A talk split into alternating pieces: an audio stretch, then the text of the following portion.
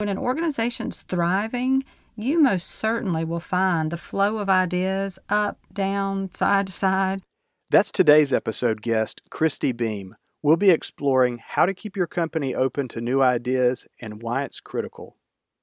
Welcome to Brain Chatter. Join us as we explore real life examples of leaders who listen past the daily noise, lead themselves and others with clarity, and make an effective difference on the front lines of leadership in life and work. I'm your host, Derek Brown. I think that we would be very hard pressed to find someone who is an executive, a manager, or supervisor who says to the people who work in that organization, please keep your new ideas to yourself. We do not want to hear them. And yet, without saying those words, some managers and organizations do exactly that, very much to their own detriment every organization that wants to be as competitive as possible needs new ideas, and they need to be able to leverage the diversity of thought that exists in their organization, where every single person in that organization, no matter what their title or where they are in the organizational chart, that every person has seen life from a different angle, has different past work experience, has a brain that processes things in different ways, and as a result, has ideas and has ideas that are unique from everyone else in that organization. So that organization needs to do a good job of receiving new ideas from everyone and acting on them in a smart and efficient way. Not ensuring that new idea flow is a wide open door with a huge welcome mat put there by the leadership of the organization has been the downfall of countless organizations over time. And and yet, the opposite of that, having that big door and that big welcome mat, has been the salvation of many others. You can think of examples, and I can think of some. One that comes to mind for me is a local successful dumpster company that started out as a home coal delivery company many decades ago when many people had coal burning heaters in their homes. As times changed and people replaced those coal furnaces with electric or gas or other types of heating and cooling devices in their homes, the company pivoted and it pivoted successfully because someone had an idea and the company acted on it. But other organizations were unable to generate good ideas and act on them in proper amounts of time for their own survival. So, as an example, perhaps sometime you're driving home you may be thinking about what you're going to watch next on Hulu or Netflix or Disney Plus when you get home. But on that very same drive, when was the last time you saw a movie gallery or a blockbuster video? One old adage certainly comes to mind, and that is the only constant is change itself. So, certainly having an organizational culture where it is encouraged to openly share ideas by everyone is obviously a good idea but it's much easier said than done, and it boils down to organizational culture and leadership that actively demonstrates through actions and not just words that new ideas are welcome, no matter what your title is, no matter how long you've been with the organization, no matter how old you are, even no matter whether or not your past ideas have been ones that have been employed by the organization before. Christy will talk more about how to guide a culture to become more open for ideas. But briefly, let me tell you about Christy. Christy has been a management consultant for 20 years, and in that time, she has worked in more than 95 organizations, including manufacturing facilities, power generation plants, banks, colleges, and others. And in addition to consulting, she previously operated her own language school and taught in Taiwan, Hong Kong, and the US. So Christy has seen work from a lot of different angles, and as a result of seeing so many organizations, both healthy organizations and organizations that needed help, Christy has some unique perspectives to share. She'll also reference some resources. Those can be found online at brainchatterpodcast.com along with a link to her LinkedIn and more information about her. Contrast for me how the flow of ideas work in organizations where people work poorly together or work really well together. The place to begin is to define what common traits teams who work well together have. One of the most important traits of teams who work well together is connection. Now, that doesn't mean that they're all best friends who hang out together after work. Connected simply means I've made it my business to know you and to value you. To know you does not mean I need to know all your personal information. I need to know enough about you to understand you. And to value you means I respect what you bring to the table. There's a reason you're on the team. You have knowledge, skill sets, and experiences which add value. Therefore, I make it my business to observe and value your talents, your skill set, and your strengths. That makes a lot of sense. And while we're talking about connection being such an important trait for teams to have, is there another trait that comes to mind that you would also emphasize? Another important trait of teams who work well together is candor and feedback. Uh, there's a book I read recently titled Radical Candor by Kim Scott, and it's a great resource for teams who struggle with providing candid feedback to each other. Scott explains the differences between ruinous empathy, manipulative empathy, obnoxious aggression, and radical candor. She makes the point that caring personally and challenging directly create radical candor. So, teams who work well with each other, they typically are connected, they value what each other brings to the table, and they're willing to provide and receive candid feedback. In these teams, the flow of ideas is like a river. People not only invite others to actively share ideas, they expect it. Okay, let's flip that. Illustrate the flow of ideas in teams where people do not work well together.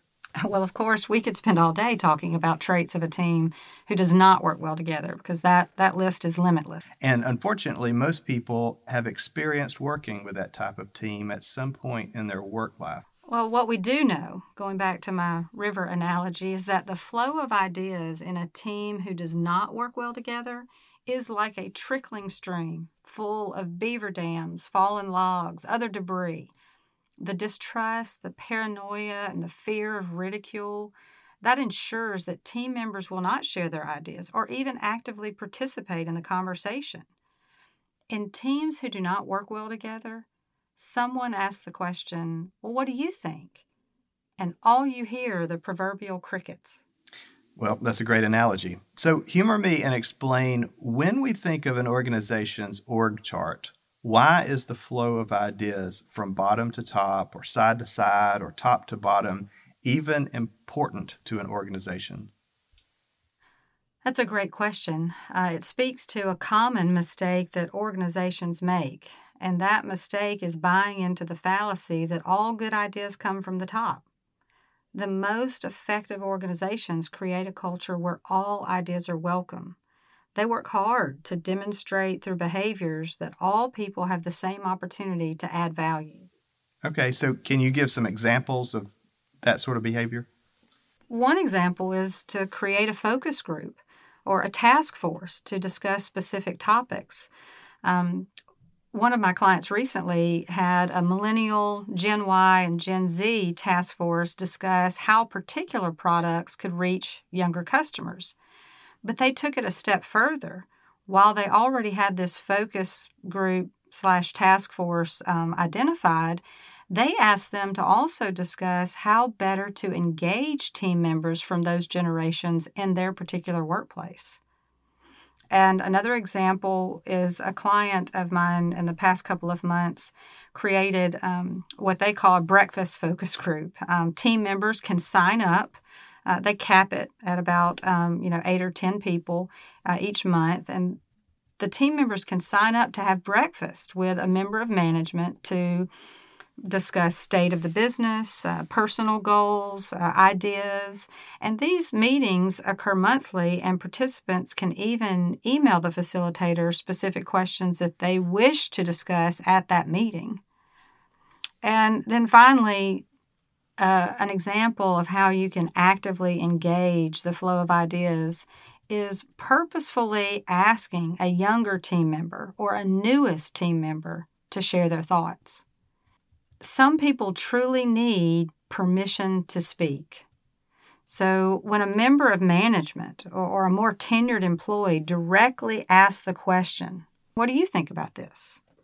It sets the expectation that every team member is not just invited to participate, but they're expected to participate. Well, I, I have myself been surprised before when I've witnessed an organization that had no obvious path to solicit feedback. It's usually because something was wrong and I wanted to provide that feedback.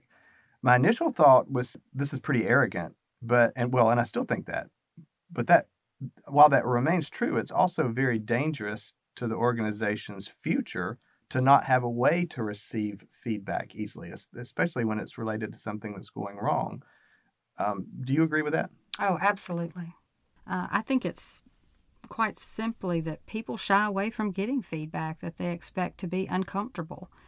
The good news is human behavior can change. So once we experience open, candid conversations around process improvement or even behaviors, and we live through them, then they get easier with time. We begin to experience how good it feels to be constantly improving you know, when an organization's thriving, you most certainly will find the flow of ideas up, down, side to side. Um, and of course, if team members are comfortable and morale is high, then they will contribute. They'll share ideas and they'll be candid with each other. So, can you share an example that maybe comes to mind of a team where that you've witnessed before who successfully created a culture where ideas were were propelling the company forward? Yes, uh, a recent uh, example, in fact. Uh, one of my clients um, does very well in creating culture where all ideas are welcome. And they told me recently, you know, due to the COVID 19 situation that we all find ourselves navigating, that their organization would never go back and I found that curious. So I, I, asked him to, you know, expound upon that, and he he was referring to the numerous learnings that their organization has found already.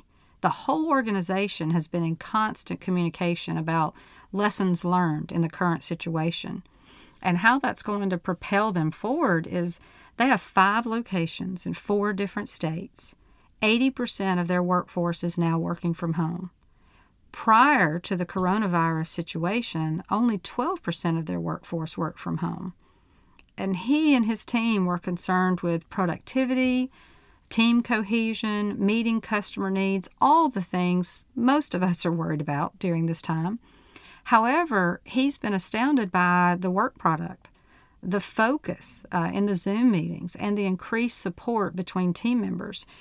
And his organization is actually considering reducing their physical workspace and potentially recreating a 60% home office workforce when, when we do uh, go back to, to work, if you will. And to me, when leaders ask, What if? and they allow full participation from team members, things change.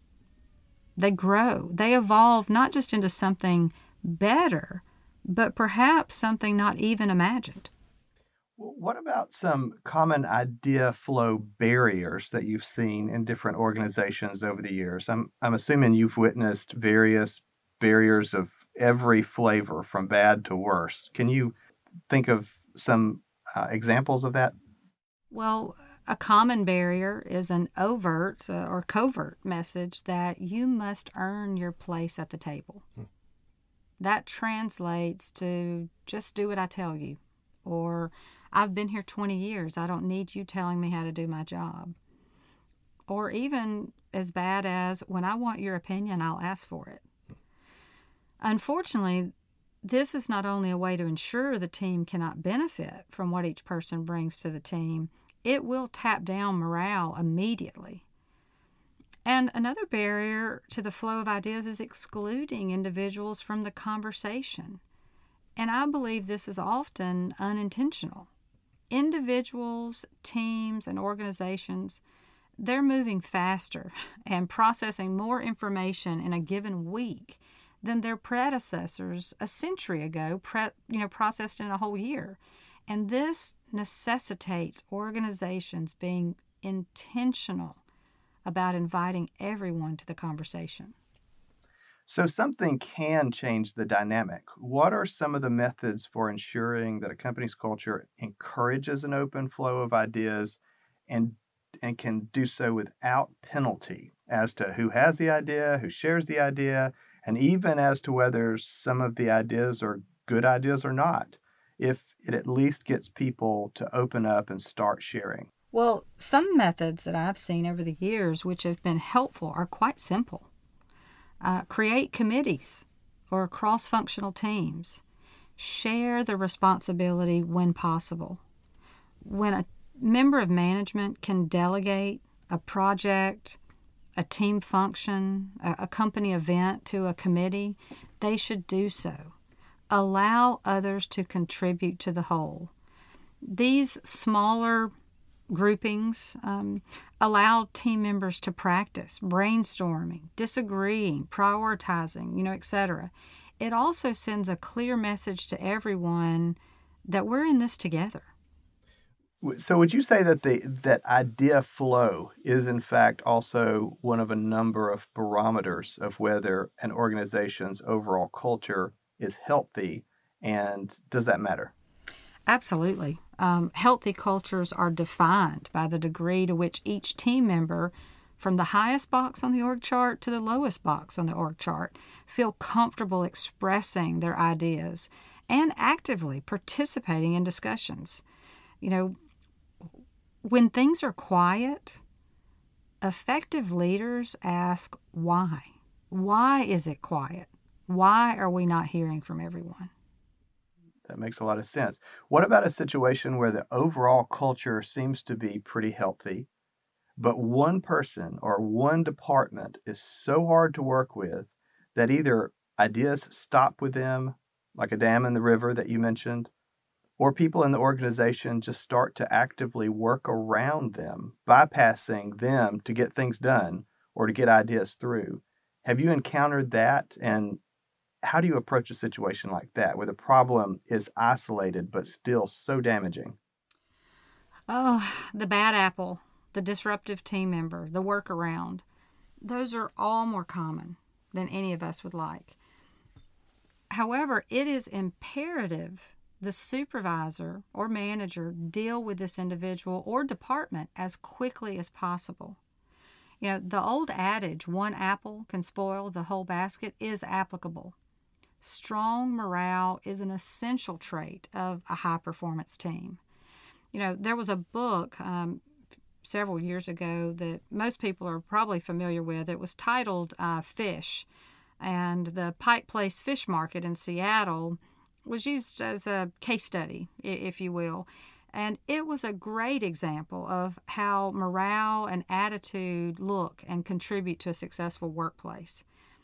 Every team member is expected to add value and to enhance the morale of the team. It's not it's not enough to just do your job. You want individuals to come in and do their job, but also contribute to a healthy morale in the team. And the reality should be in a healthy organization, if you contribute to the healthy culture, then you get to stay on the team. But if you damage the healthy culture, then you may have the opportunity to go find a new team somewhere else. The flow of ideas is continuous and unobstructed. When each team member feels each person is expected to add value and all team members are allowed to share ideas, thoughts, solutions, then morale is higher.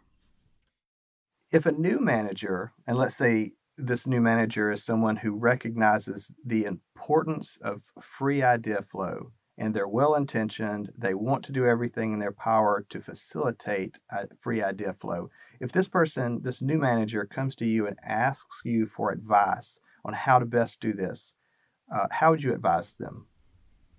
I would tell them it starts with them. Their behavior sets the stage. In meetings, ask individual for you know for their thoughts, for their ideas, for their opinions. And asking's not enough. After you ask, listen. Listen to what they have to offer. Great advice. Have we missed anything on this topic of how to keep your company open to new ideas? Any closing thoughts on the topic? I would encourage all who are listening to this to go back to your team, the entire team, and ask that same question What are we missing?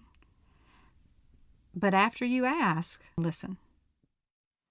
Thank you for your time, Christy. To read more about Christy, to access a direct link to connect with her on LinkedIn, and to see links to the resources mentioned in today's podcast, go to brainchatterpodcast.com. Brain Chatter Podcast is a production of Ken Chapman and Associates Inc. At KCNA, we assist clients across North America and from Australia to the Middle East with leadership development, corporate culture transformation initiatives, behavior based professional development for health and safety issues, individual and team assessments, conflict and performance management, succession planning, and team building, making a difference in organizations and individuals' lives for almost 40 years.